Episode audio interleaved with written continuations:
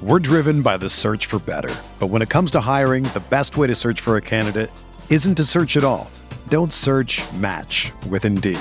Indeed is your matching and hiring platform with over 350 million global monthly visitors, according to Indeed data, and a matching engine that helps you find quality candidates fast. Ditch the busy work. Use Indeed for scheduling, screening, and messaging so you can connect with candidates faster. Leveraging over 140 million qualifications and preferences every day, Indeed's matching engine is constantly learning from your preferences, so the more you use Indeed, the better it gets. Join more than 3.5 million businesses worldwide that use Indeed to hire great talent fast. And listeners of this show will get a $75 sponsored job credit to get your jobs more visibility at Indeed.com slash BlueWire. Just go to Indeed.com slash BlueWire right now and support our show by saying that you heard about Indeed on this podcast. That's Indeed.com slash BlueWire. Terms and conditions apply. Need to hire? You need Indeed. Welcome in, everybody, to Candlestick Chronicles, a 49ers podcast on the Blue Wire Podcast Network. I'm Kyle Madsen. I write about the 49ers over at NinersWire.com. Joining me shortly is Chris Biederman. He covers the 49ers for the Sacramento Bee. Fun preview pod today. Ross Tucker uh, from the Ross Tucker podcast. Uh, you can check him out on social media at Ross Tucker NFL. He also broadcasts, he does Eagles pregame. He does games for Westwood One. He does games on TV for CBS Sports Network. If you consume football, you've probably heard Ross Tucker uh, at some point in the last couple of years. Awesome analyst, really fun conversation with him. That's up first.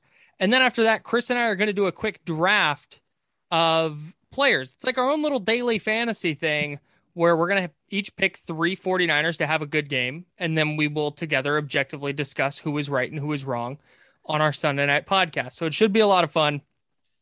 Uh, but first up, here is Ross Tucker.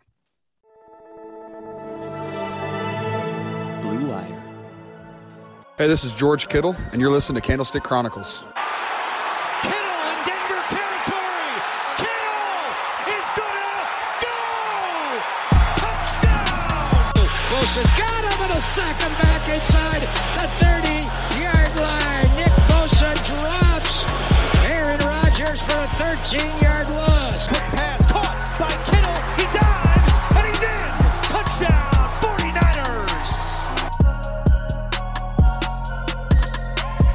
Ross Tucker's here. He's the host of the Ross Tucker Football Podcast. You can check that. Uh, you can check him out on social media at Ross Tucker NFL. And Ross, real quick, I, we'll we'll get to the football stuff. Uh, but I was poking around your social media and I stumbled across something called um, something called myfrontpagestory.com.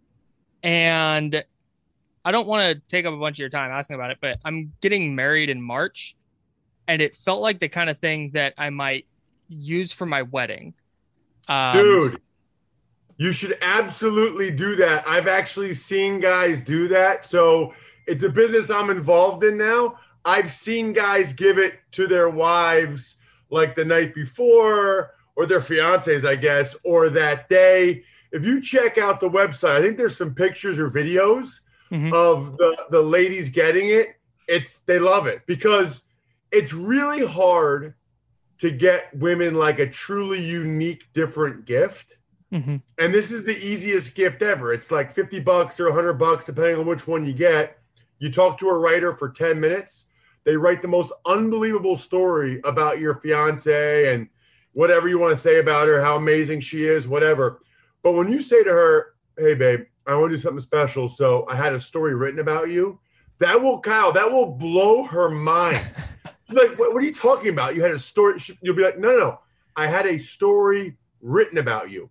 That will blow her away, dude. I'm telling you. it.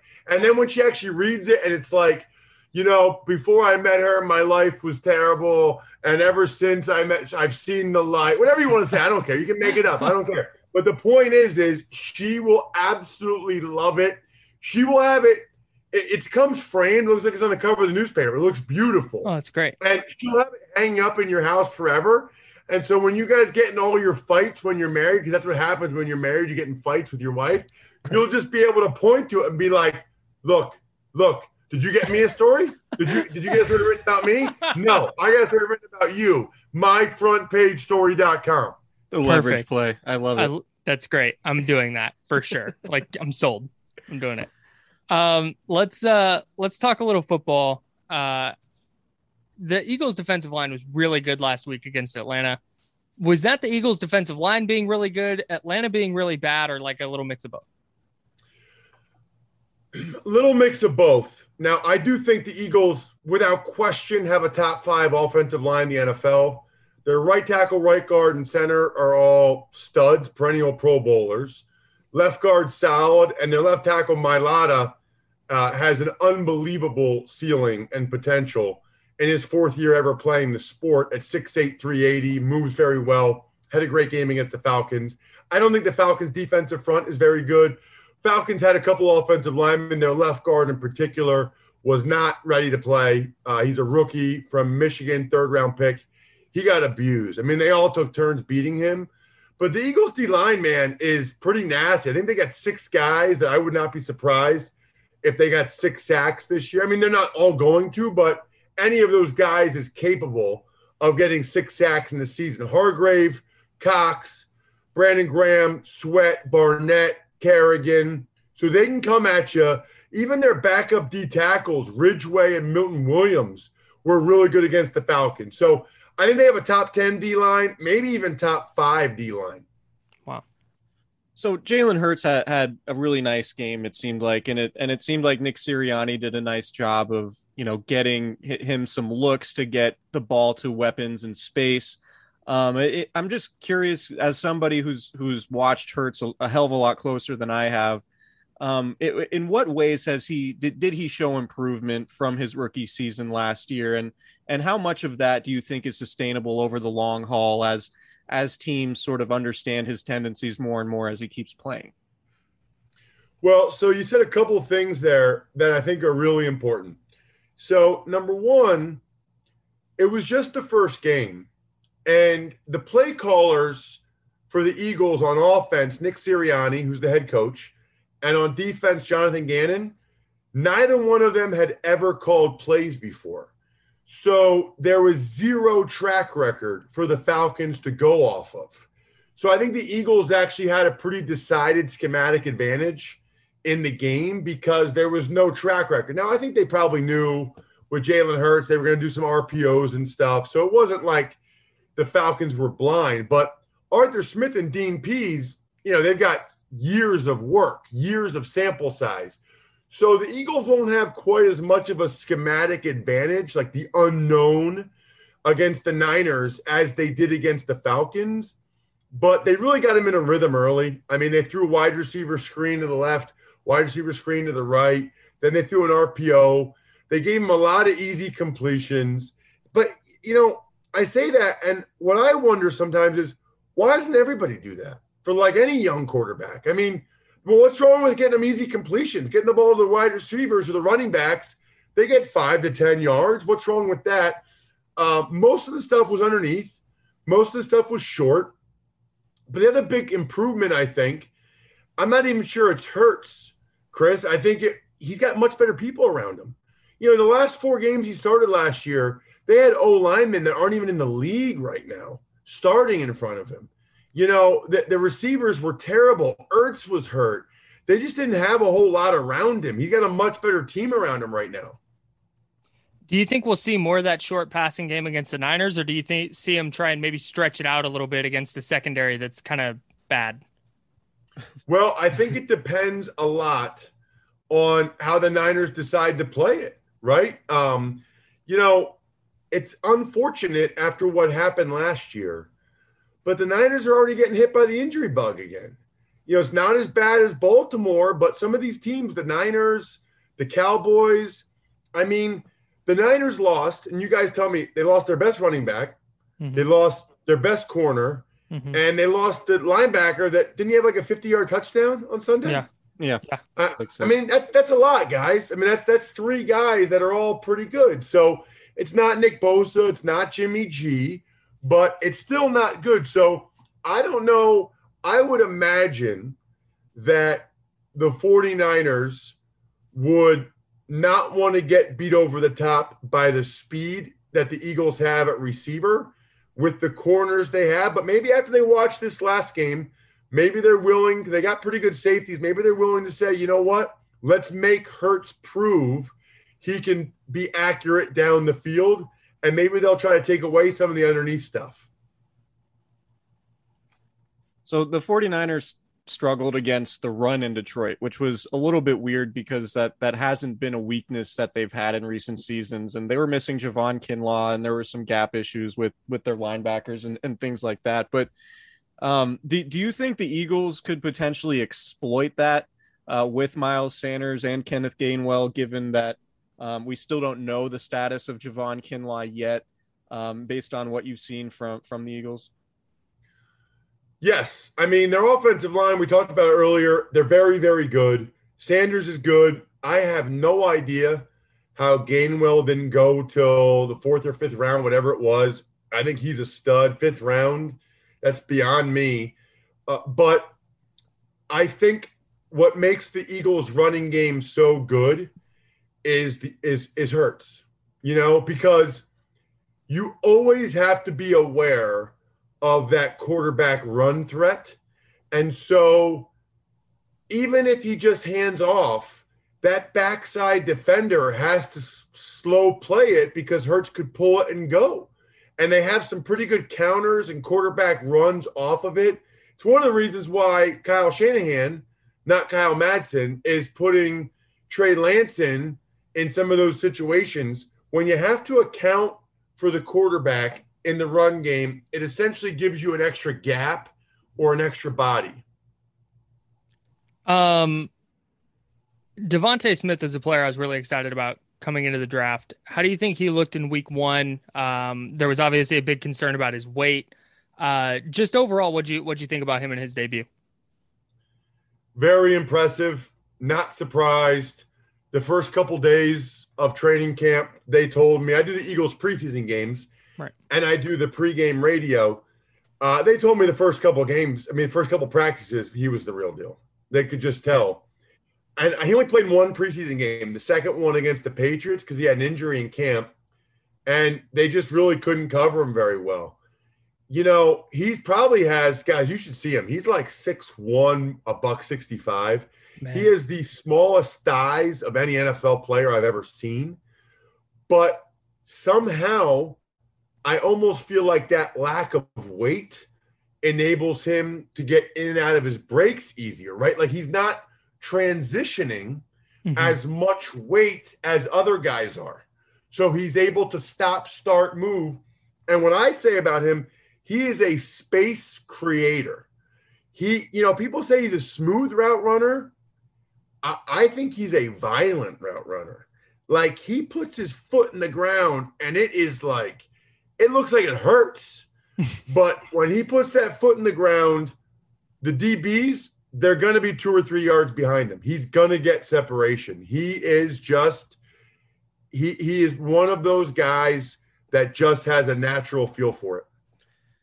So we'll we'll uh, get you out of here on this. Uh, we you know we're we're going to talk about a lot of um, different matchup things, and and I think the Eagles do present the 49ers a lot of problems in in different areas. But one thing that might not get talked about a whole lot going into this game is just the atmosphere, right? The in, in Lincoln Financial Field, given the fact that you know this is the home opener for the Eagles coming off a, a pandemic season where fans weren't in the stands could you just give us a gauge on on what the excitement is like around the Eagles following their win in Atlanta and and could that atmosphere given what we know about Philly fans impact the game um, in a way that that might be a little bit unique for for a season opener this year just given those circumstances So, two things. Number one, I was a little surprised how well the road teams did in week one. I, I really thought that that would be a major factor because it had been a couple years since they were in in in jam-packed stadiums with the noise, but it wasn't really an issue. So that surprised me. That said, the Eagles fans are a special bunch, and they've waited a couple years for this. and they're very excited about the new quarterback and new head coach.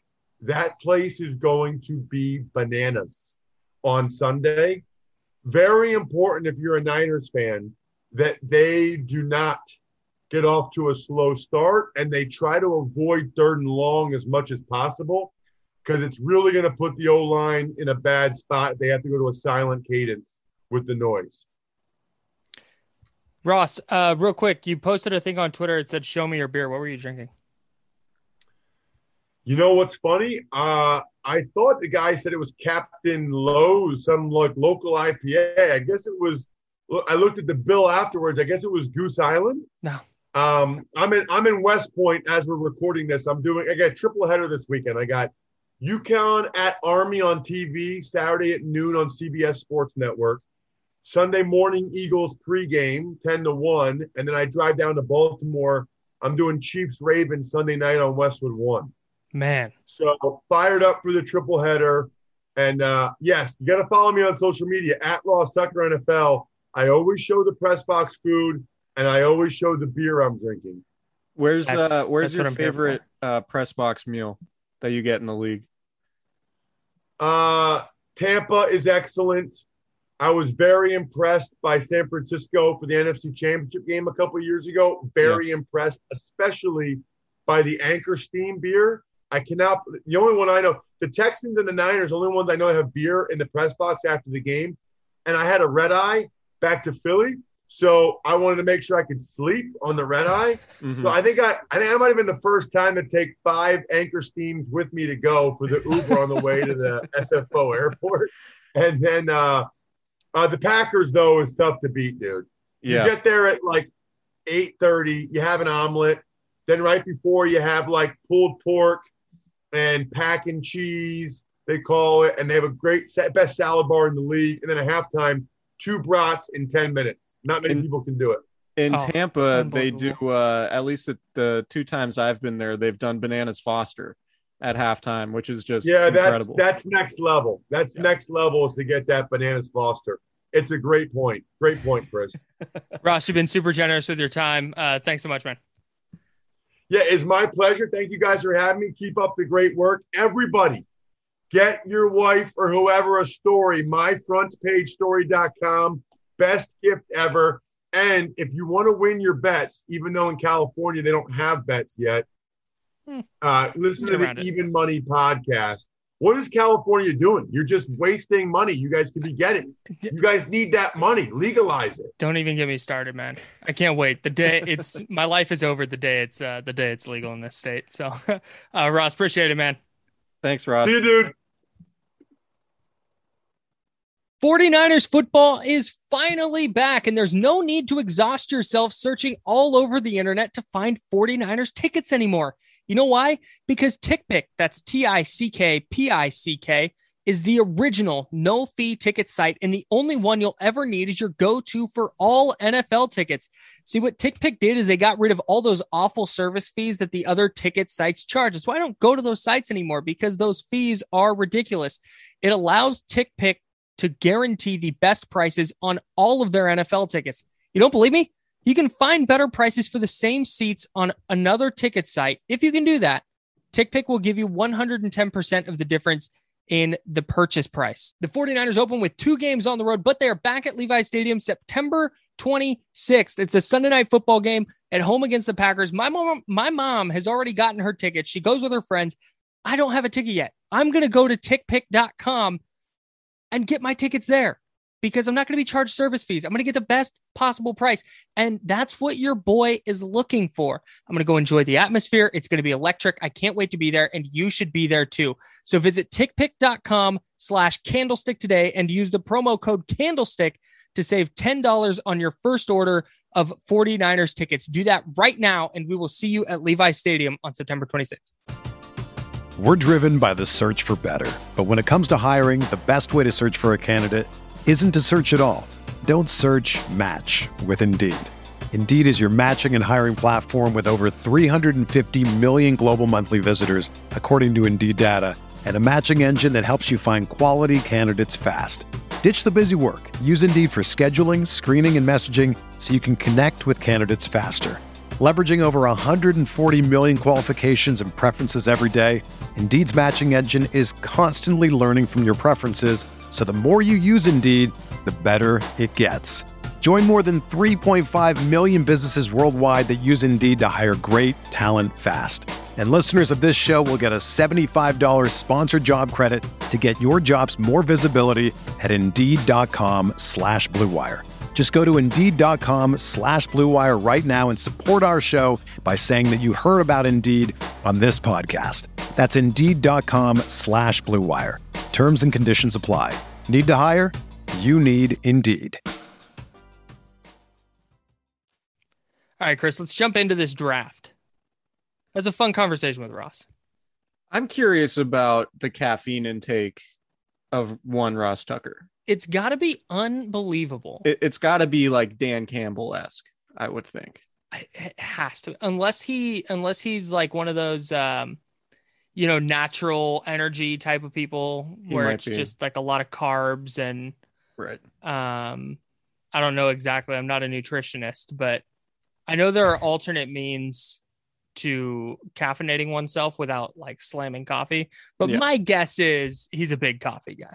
Yeah. Yeah. That's my guess. I should have I would think so too. A big beer Um, guy too. Beer guy too. You got to be you you kind of got to like if you're a big beer guy and you're also productive, there's a good chance you're also a, a big caffeine guy. Yes, absolutely. So, so it's like when I go beer tasting or wine tasting, it's just like I'm shutting it down for the day. Like once I've done that thing, I'm not productive the rest of the day. So to Uh, yeah. do that and then be productive, I can't fathom the amount of enhanced energy Right. it gets used. Right. So let's do this. You had this really good idea. I will let you lay it out because uh, the idea generated in your brain, and I don't want to botch it, frankly. So why don't you describe what we're going to do today? Yeah, I mean, I was just thinking of of podcast topic ideas, and a lot of times we just go to something easy like five guys that we're watching or whatever. And and I was just thinking, you know, it'd be fun. Like it would be a fun exercise to where you know we could draft players that we think are going to have good games based on what we expect to come out of this game. Um, so it's a way for us to have a little fun exercise and also dive into six players that uh, we think are going to play well and or be really important um, to uh, to the game. And because we're going to do, you know, we're going to do it qualitatively, not quantitatively necessarily. We can pick somebody like Trent Williams, and if Trent Williams has an awesome game, there aren't necessarily going to be numbers that back it up. But we could say, hey, Trent Williams had an awesome game. That was a good pick. Right. So it's not always about like, it's not going to be about fantasy and yards and carries and, and all that stuff. It's just going to be about, you know, which 49ers will be impactful on Sunday in their matchup against the Eagles. All right, this will be fun. I'm excited for this idea. I'm going to let you go first. Wow, that's so nice of you. You're going to have the first overall pick. So we're each going to pick three. We're going to go back and forth, six players total. Okay, so I'm starting with George Kittle. I like and I think George Kittle is going to have a huge game because I think Garoppolo is going to be under a little more pressure than he was against Detroit. He's going to be looking for those quick throws. I think we're going to see a lot of misdirection stuff where Garoppolo gets on the move outside the pocket and he just hits those easy throws where George Kittle's running with him. And on top of that, uh, the Eagles linebackers aren't aren't a great group in coverage. They Have you heard of Genard Avery, Eric Wilson, or Alex Singleton? Because those I are have not heard three players. I've never heard of in my life. and they're projected starters for the Eagles of Philadelphia on Sunday. Right. So, and to boot, uh, their starting safeties, K'Von Wallace and uh, Anthony Harris, both really struggled in coverage uh, against against the Falcons. So, um, I think George Kittle, this is a great matchup for him. He had four catches for I think seventy three yards against the Lions. I had the in that in that ballpark. he, he had a he had a decent game, but I think he's going to have a really nice game against Philadelphia because the 49ers are a going to need to uh, utilize him against against Philly's pass rush, but b I just don't think Philly has anybody that can that can hang with him. Totally agree. That would have been my first pick given the lack of um I guess talent in the middle of the in the middle of the um, Eagles defense beyond their their front four. Uh, so great pick. Uh, I think Kittle's Kittle's going to be. Um, it's gonna it it should be a big George Kittle game. Uh, I'm agree. in full agreement on that. Uh, so for me, my first pick. Hmm, this is tough. I'm gonna go with Nick Bosa, even though the Eagles' offensive line is really good. I, I think Bosa's good enough.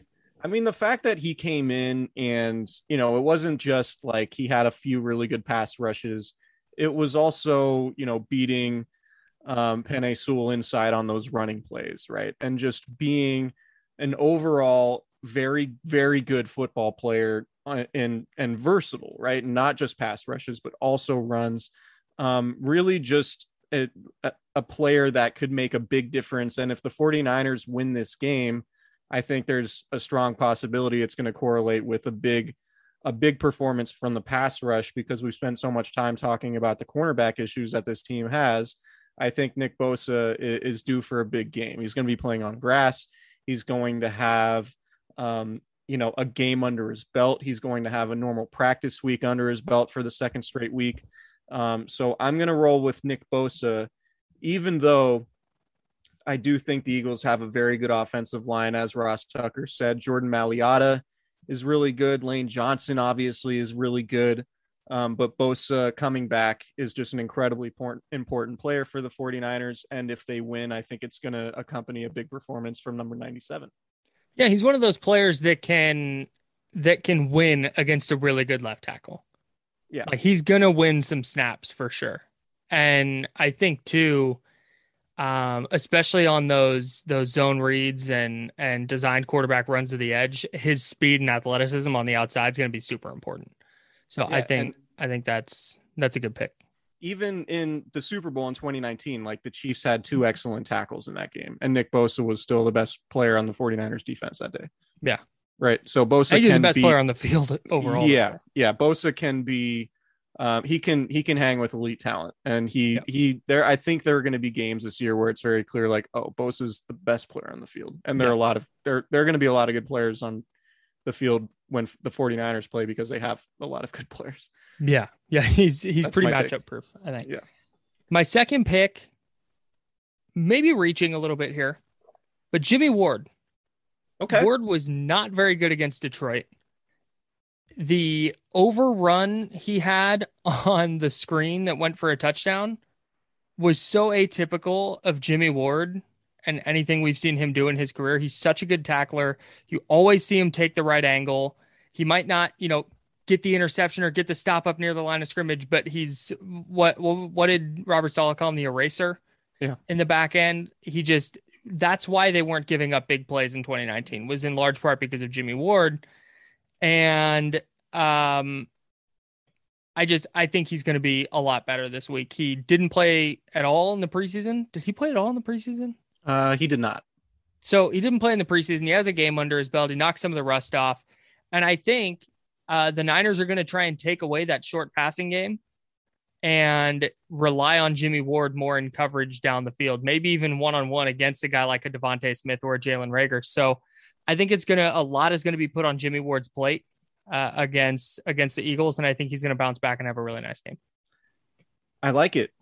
I like it. I, I would push back on the idea, like it wasn't a good angle, but when you're, I mean, it, no matter who you are, if you're going up against an NFL running back in space when he has a full head of steam, it's just often But- very hard to make that play. It wasn't like, it wasn't like there were a bunch of 49ers that slowed down Swift early in that play. It was like he got to the second level Yeah. and Ward had to hustle over there. But you're right. It wasn't, he, it, It was- wasn't a it- great look. Right. It wasn't like I'm not saying cut the guy, but it's just if you told me like, hey, this play is going to happen, I'd be like, oh, well, that's the kind of play that Jimmy Ward comes up and and figures out how to get a stop.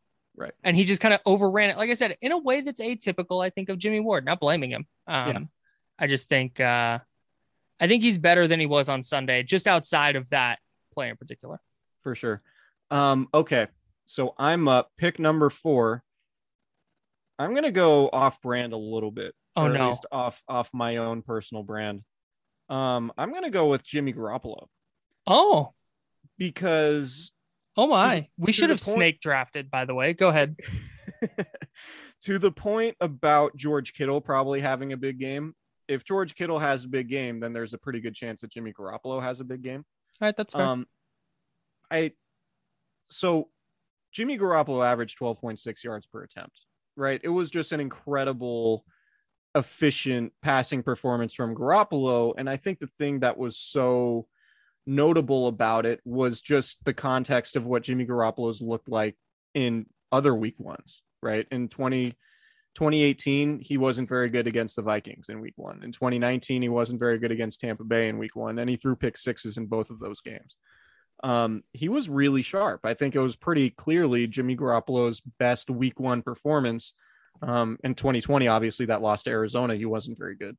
Um, so I think that the Eagles defense is going to provide the 49ers some opportunities to make big plays.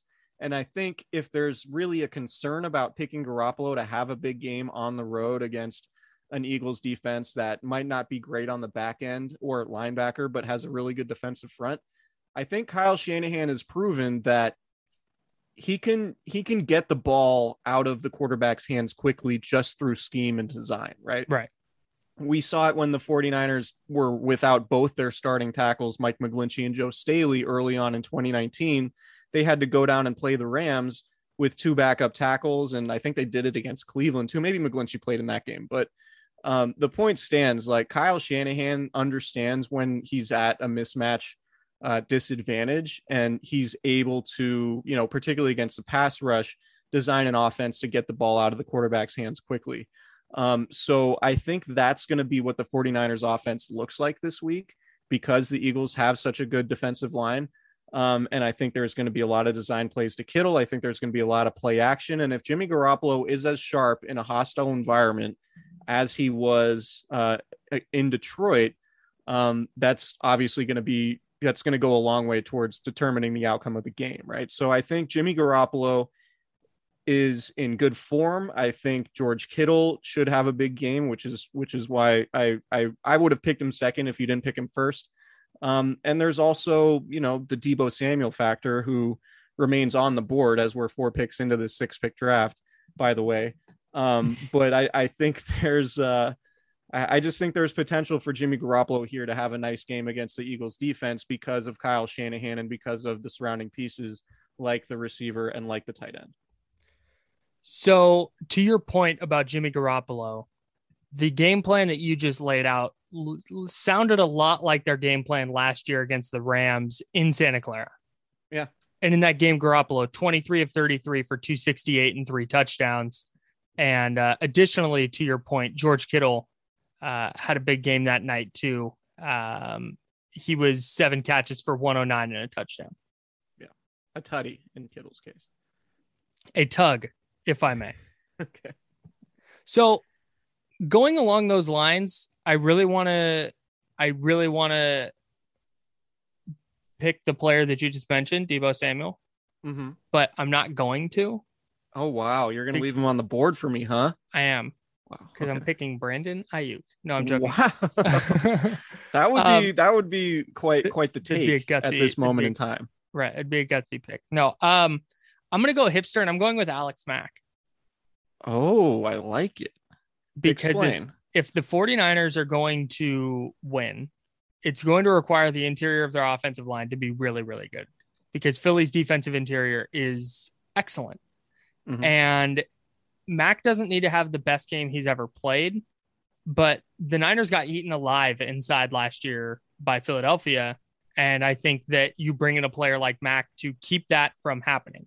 So uh, he was good last week against the Lions in his first game back. I expect him to be good against this week, good again this week. And I think they're going to rely on him a lot uh, to, you know, maybe take on some of these defensive linemen one on one. And when he's not, you know, helping Laken Tomlinson, really helping out Daniel Brunskill, and just kind of doing a little bit of everything along the interior of the offensive line.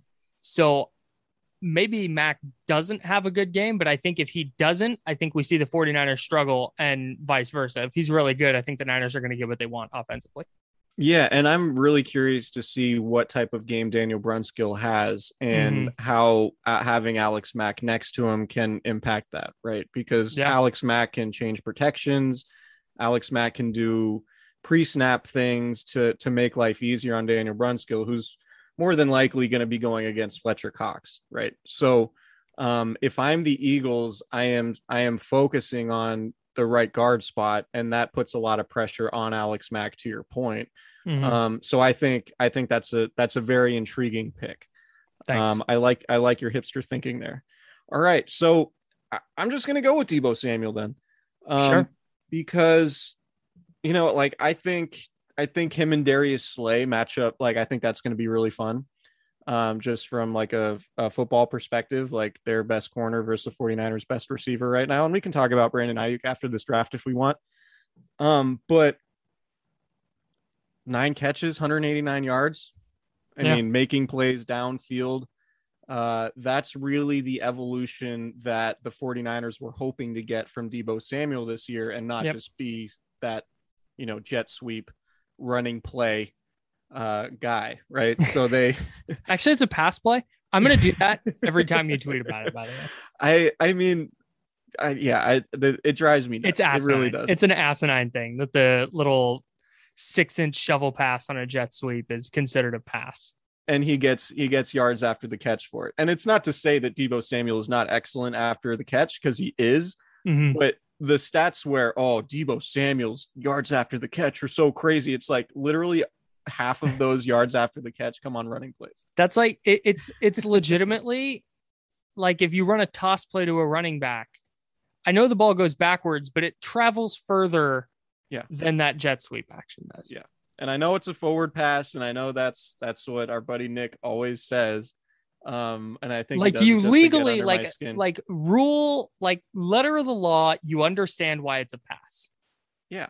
it is a forward pa- like i'm with but I just don't. I, I think it it completely when you look at his yards after the catch numbers, I think it dramatically inflates him and it doesn't tell an accurate picture, sure right? So Yes. that's that that's that's the, my point on that. But so you think Deebo's not good after the catch no um no, but I I think I think Samuel's going to be a really important player for the 49ers. Maybe even more important than I anticipated. Look, I, I thought Deebo Samuel had a really good camp, but I I reiterated throughout the summer that I thought Brandon Aiyuk would be the team's number one receiver because Aiyuk is just or was a a more versatile, more refined downfield weapon than Samuel was. And until Samuel could stay healthy and in, evolve his game to the point where he's making plays downfield and he's improving his route running, um, then you know you you just I, I just wondered if he would be more of a gadget player who could do some of that receiver stuff. But now it looks like Samuel's shaping into a fully formed wide receiver. And if he can do that, then that's huge for the 49ers because and maybe this is how we transition to Brandon Aiyuk after we we recap this little draft we did. But I mean it the 49ers need somebody to be a viable pass catcher outside of George Kittle. Right? Like the offense, the, the offense is is really limited if George Kittle is your only threat downfield. So I think um, I think Samuel's really important. I think he played phenomenally uh, Sunday in Detroit, and I think he has an opportunity to to you know have like a really big season in this offense, no matter who's at quarterback, really. yeah Um, but you know, I think he has star potential, and uh, and his game against Detroit, albeit against a really terrible defense, really opened up my eyes just in terms of the way he's getting better, and so that's why uh, that's why I'm I'm picking him six in this in this draft we did. So to recap, you took George Kittle, yeah I took Nick Bosa, hmm you took Jimmy Ward, Yep. I took Jimmy Garoppolo, hmm you took Alex Mack, and I took Deebo Samuel. Yeah. so we can revisit this on Sunday. yeah i think Um, we should i'm gonna keep it If you're, i think next out- time we snake draft it though we can do an auction. like you me me you you me Sure. yeah Um, if you're on Twitter, let us know if you if you enjoyed this draft and if you think it was a good way to to preview the uh the upcoming game because this could be a regular thing we do when we record our last pod of the week. To, switching it up to Oh, three screw pods a it. week. screw for twitter feedback we're doing it Okay. i thought it was great Okay, well, this I'm is who I, that's who i do the show like for Okay, good.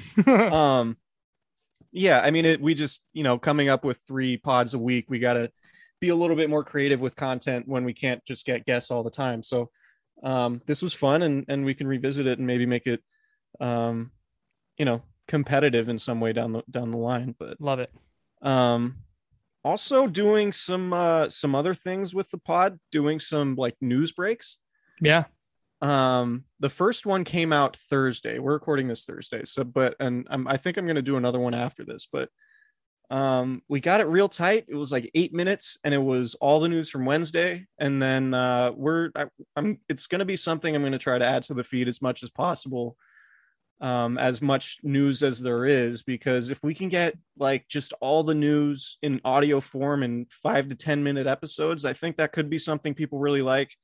Um, so you know, I know people enjoy us, but they don't always want to sit through 10 Mm. minutes of of of our banter and uh and you know listen to an hour long pod talking about a game. Sometimes people just want the news. So I think we can offer them that with uh with these Candlestick Chronicles news breaks. So keep an eye out for that. If you haven't listened to the one that came out on Thursday, check that one out. Um and let us know if you like it and and we'll keep doing that going forward. I think it's going to be a good supplement um, to what we do here in the pod. And potentially you know moving forward it could be something that um, that we continue to do if it's successful. So let us know if you like it.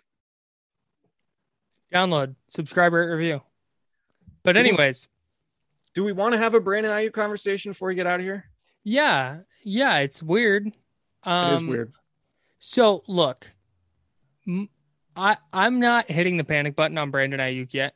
I'm not either because I think what Kyle Shanahan said on Wednesday really jumped out to me because he mentioned the hamstring injury right after the game. And he said, you know, he had the hamstring and but I think that was taken to mean that's why he didn't play that many snaps because people were like, well then why was he returning punts if you're worried about him being hurt?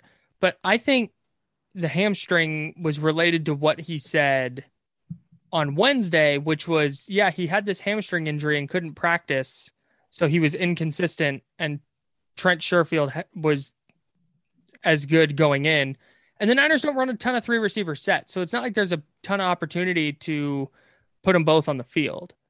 Um, I don't expect Trent Sherfield to continue being better than Brandon Aiyuk. And I think Aiyuk is eventually going to regain this any snaps that he lost to Trent Sherfield and continue being a big part of the offense moving forward. completely agree i i think you know Oh, I thought you were going to disagree. no, I, I think a lot of times what we do, and I've done this a lot too, because you know when when you cover a team and you deal with somebody who's generally forthright, like Kyle Shanahan, you tend to fall into a trap where you can take their word as gospel. And I'm not I'm not calling Kyle Shanahan a liar when he says when he says anything, but there are some things that you have to take a step back and realize okay this is about messaging and this is about um Kyle Shanahan saying what he needs to say in order to get the right message across to his players right like I look at Kyle Shanahan speaking at a press conference the same way I would look at Kyle Shanahan speaking in front of a team or speaking in front of his team in particular and and he clearly has a message for them and so anything that he says public, he understands that his entire team is going to be listening, right? So he's talking like a coach, which that messaging isn't always the same as what's going on in the offensive meeting room when he's talking with Wes Welker and he's talking with um you know the rest of his coaches about game planning for Sunday. He's just not going to reveal those secrets.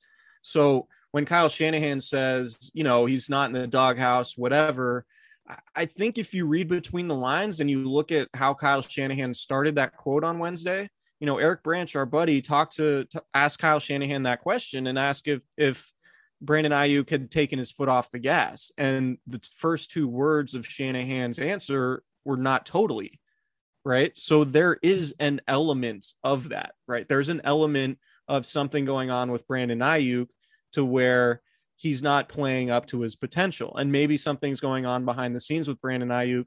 Um, but ultimately, what speaks louder than what Kyle Shanahan says in a press conference is how Brandon Aiyuk is used in games. Right. So, like, Brandon Aiyuk is clearly healthy enough to play. He's healthy enough to return punts. And what Kyle Shanahan continued to say on Wednesday after saying not totally um, to open that answer was that he needs to be better than Trent Sherfield in order to get those snaps. And he just hasn't been better than Trent Sherfield. Like that's pretty that that in Kyle Shanahan's mind, like that's that's how he sees it. And that's pretty cut and dry for my opinion. That that says everything that that Kyle Shanahan needs to say about what's happening. So for whatever reason, and the reasons are still sort of unknown, I, I believe um, Brandon Aiyuk is is expected to speak to reporters tomorrow on Friday. Um, so uh, uh, this might be a moot point when it comes out, but um, you know there, there, there could be something revealed when when Aiyuk does talk to the media, whether it's you know recovering from the injury, whether it's something with his mindset. I, I just think that um, we're gonna know about Brandon Aiyuk and his standing with Kyle Shanahan based on how he's deployed on Sunday and whether or not um, he get if he gets the vast majority of those snaps, then we'll know he's had a better week of practice than Trent Sherfield, and we'll know he's taking steps in that area um, in terms of his preparation and all of the other things that go along with being a Kyle Shanahan receiver, aside from just making highlight catches, right, and running good routes. It's like you have to block, you have mm-hmm. to uh, you have to know all the play calls, you have to understand how much depth you need to get on any given route. You have to aggressively come back and fight for the ball when you're coming back on mm-hmm. a, a, you know on a comeback route. You have to beat a corner to a spot because the quarterback's going to put it there. And if you don't beat the corner to that spot, then it could be an interception going the other way for a touchdown, right? So there are a lot of things that go on um, for Kyle Shanahan's receivers that are just beyond what we think or what people generally think or associate with what's what's playing well at receiver look like, right? Like Jauan Jennings mm-hmm. Gets a lot of praise from Kyle Shanahan because of his attitude and he, and the way he blocks, mm-hmm. right? Like he's not out there making circus catches all the time. He's not even fast, but it's just an attitude that he brings. And you know, Jauan Jennings threw a block on Elijah Mitchell's touchdown. Like that, that's where that stuff manifests itself. So, right. um, Brandon Aiyuk just needs. I, I, we'll we'll have a better idea of where Brandon Aiyuk is after this week I don't know that he's necessarily in the doghouse, but I, I am not buying that because Kyle Shanahan said, you know, everything's great with Brandon Aiyuk that that's necessarily true. I think Kyle Shanahan has things he needs to say, and Kyle Shanahan also has a very discreet way of sending a message. And what's less discreet, uh, I mean, s- sending a message in a press conference, but what's far less discreet is what is going to happen on Sunday in terms of how Brandon Aiyuk is utilized and how many snaps he gets in comparison to Trent Sherfield. Yeah, we know that Shanahan can be like pretty hard on receivers. At least it seems that way based on his entire 49ers tenure. And you have Mohamed Sanu talking about how Trent Sherfield is textbook Trent and he does everything by the book you could understand why Kyle Shanahan might really fall in love with a guy like that who's just maybe not as talented as Aiyuk, but he's just going to do everything right on every play. Right. Um, so you could see where that could happen. The Niners have, to me, this is going down two roads, one of two roads. One, they have a bad problem, and that is that Trent Sherfield is probably like a third or fourth receiver in a good offense, and Brandon Aiyuk is kind of just trending that direction or Brandon Aiyuk is still awesome, and it just turns out Trent Sherfield is also awesome. Sure. And all of a sudden, they have three really good receivers the same way they did when they went to the Super Bowl in 2019. So yeah, I don't, I don't know which way that is. Like you said, we will learn a lot on Sunday. Yeah, and and I think it's fair. Like what happened with Dante Pettis, I think correctly raises the alarm bell on Kyle Shanahan and maybe the relationship he has with players.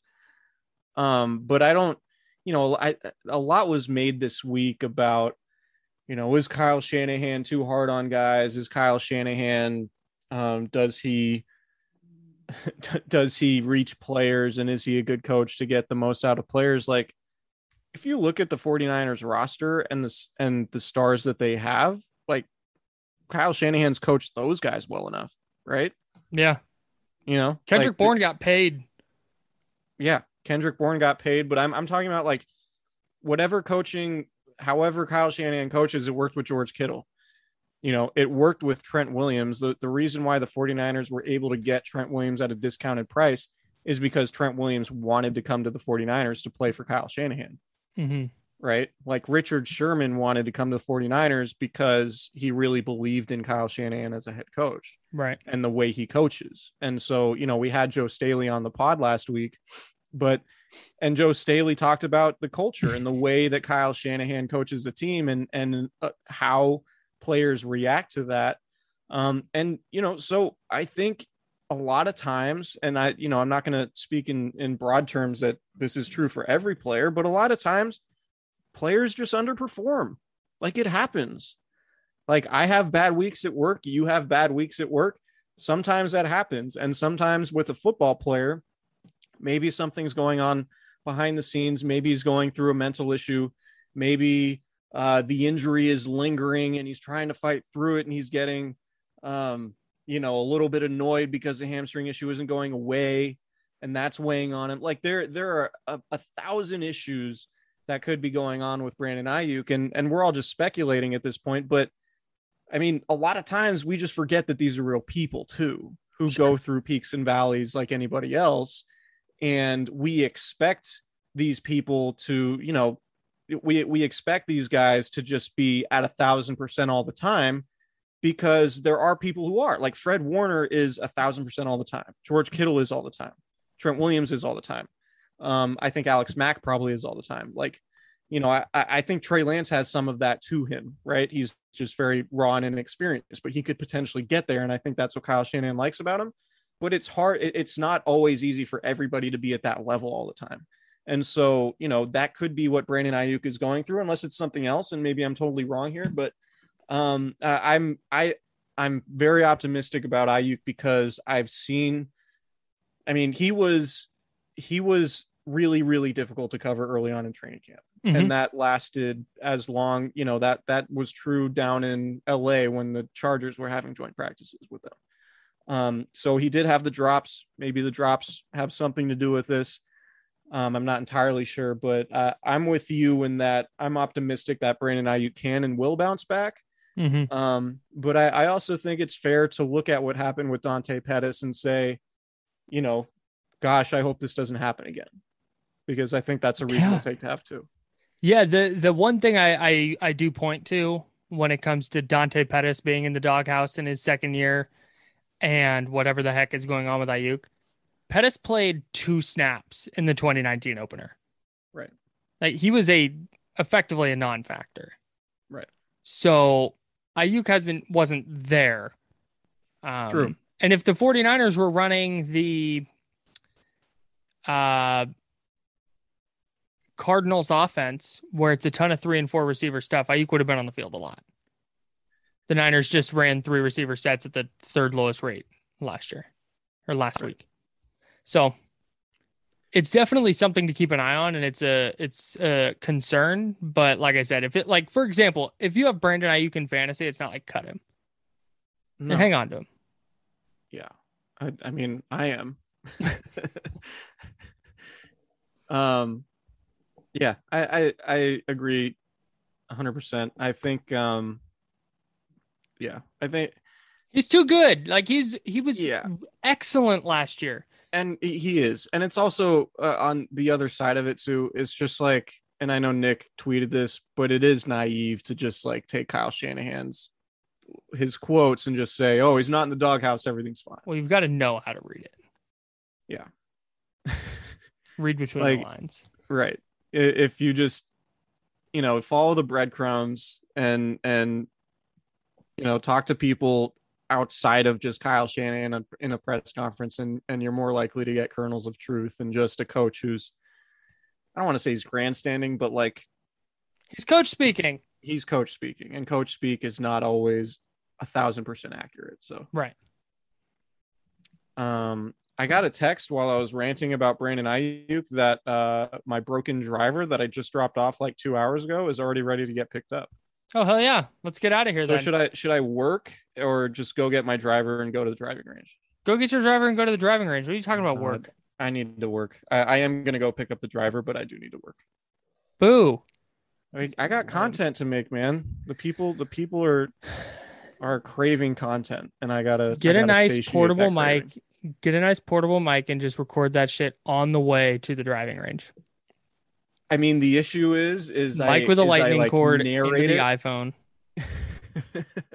Let narr- Siri narrate.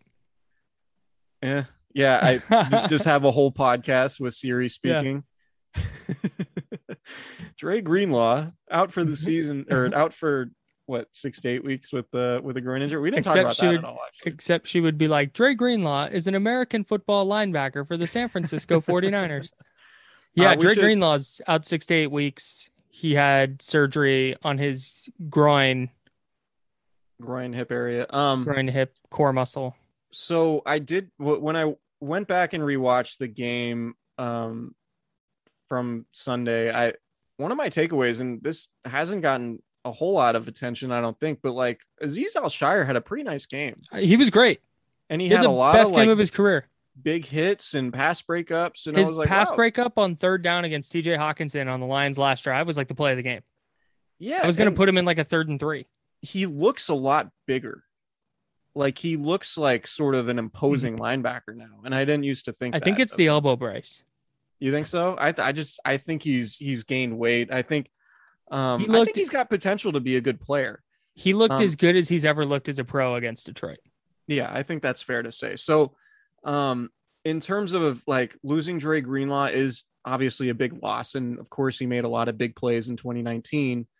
Um but in terms of like losing a linebacker, I don't I, I think they can survive this one.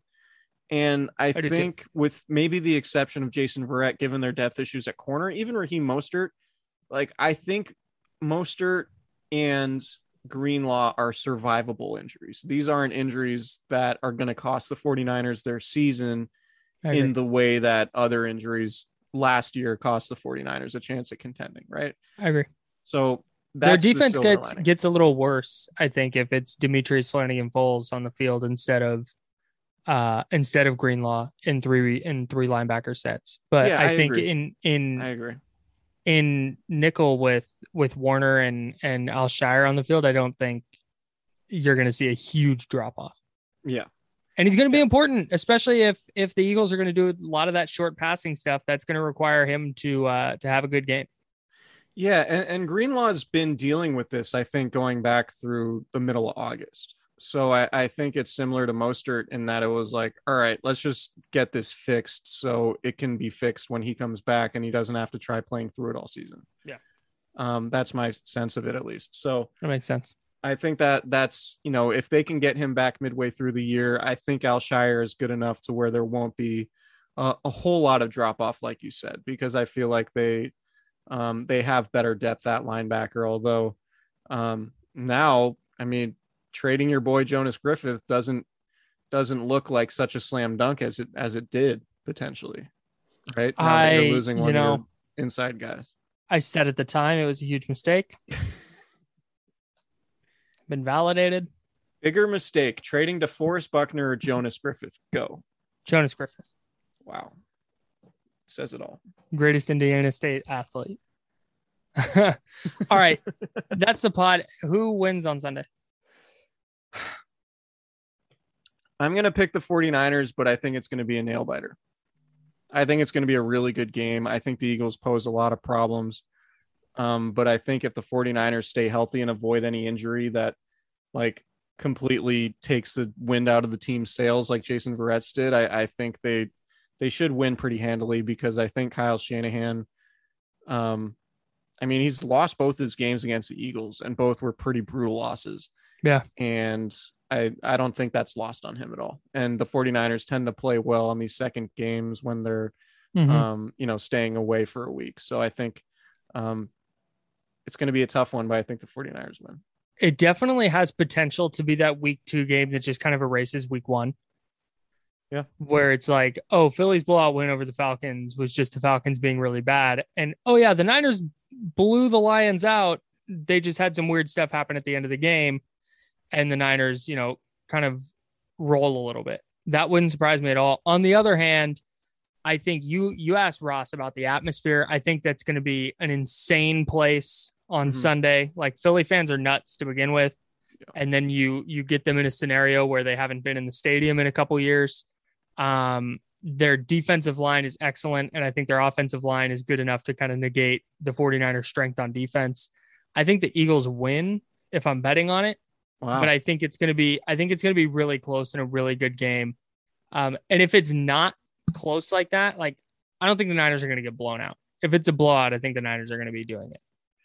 But the way the way last year's game against the Eagles was close, I think that's kind of how this one's going to go. With the Niners playing better, I'm not saying that they're going to look as bad as they did last year against Philly, but I don't know. I just that's that's kind of the vibe I get. Maybe I'm letting week week one color my my portrait of the Eagles too much. Rich, Rich Scangarello revenge game.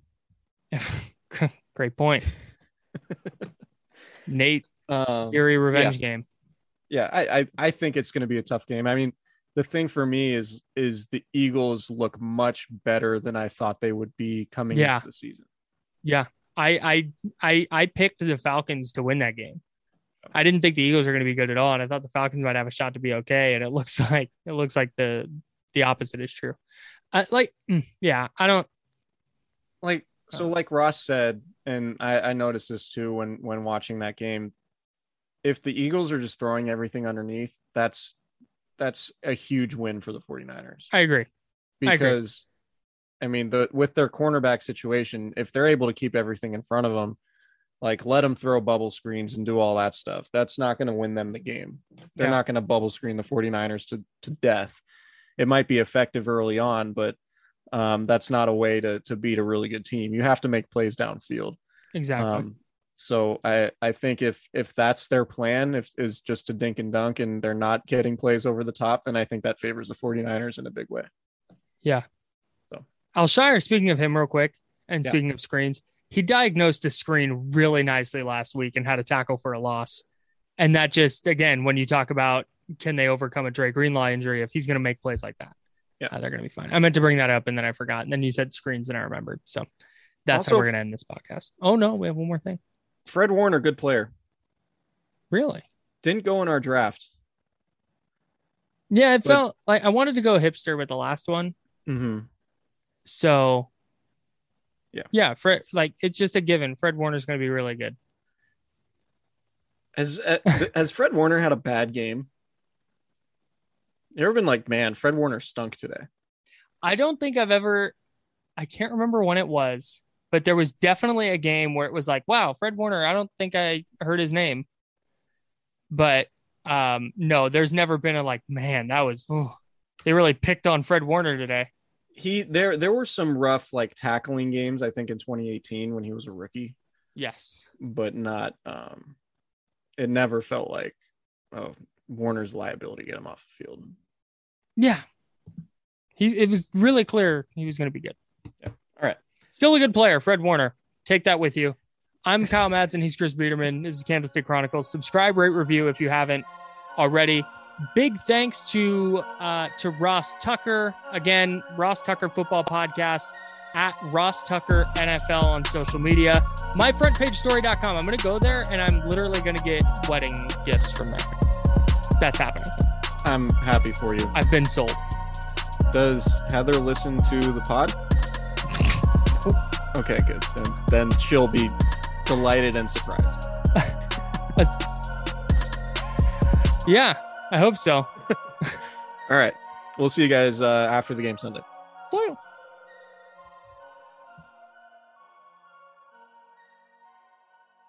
Everyone is talking about magnesium. It's all you hear about. But why? What do we know about magnesium? Well, magnesium is the number one mineral that 75% of Americans are deficient in. If you are a woman over 35, magnesium will help you rediscover balance, energy, and vitality. Magnesium supports more than 300 enzymatic reactions in your body, including those involved in hormonal balance. From functional medicine doctors to mental well being and female hormone experts, we all know that magnesium is the one mineral to improve all aspects of well being and health. But which one? Magnesium Breakthrough from Bioptimizers. the trusted choice recommended by leading experts with seven best absorbed forms of magnesium to ensure your body receives the support it needs for overall well-being. Go to bioptimizers.com slash balance today and use code BALANCE10 for 10% off. Support your journey to wellness at B-I-O-P-T-I-M-I-Z-E-R-S dot com forward slash balance. Magnesium Breakthrough from Bioptimizers, your foundation to optimal health and vitality.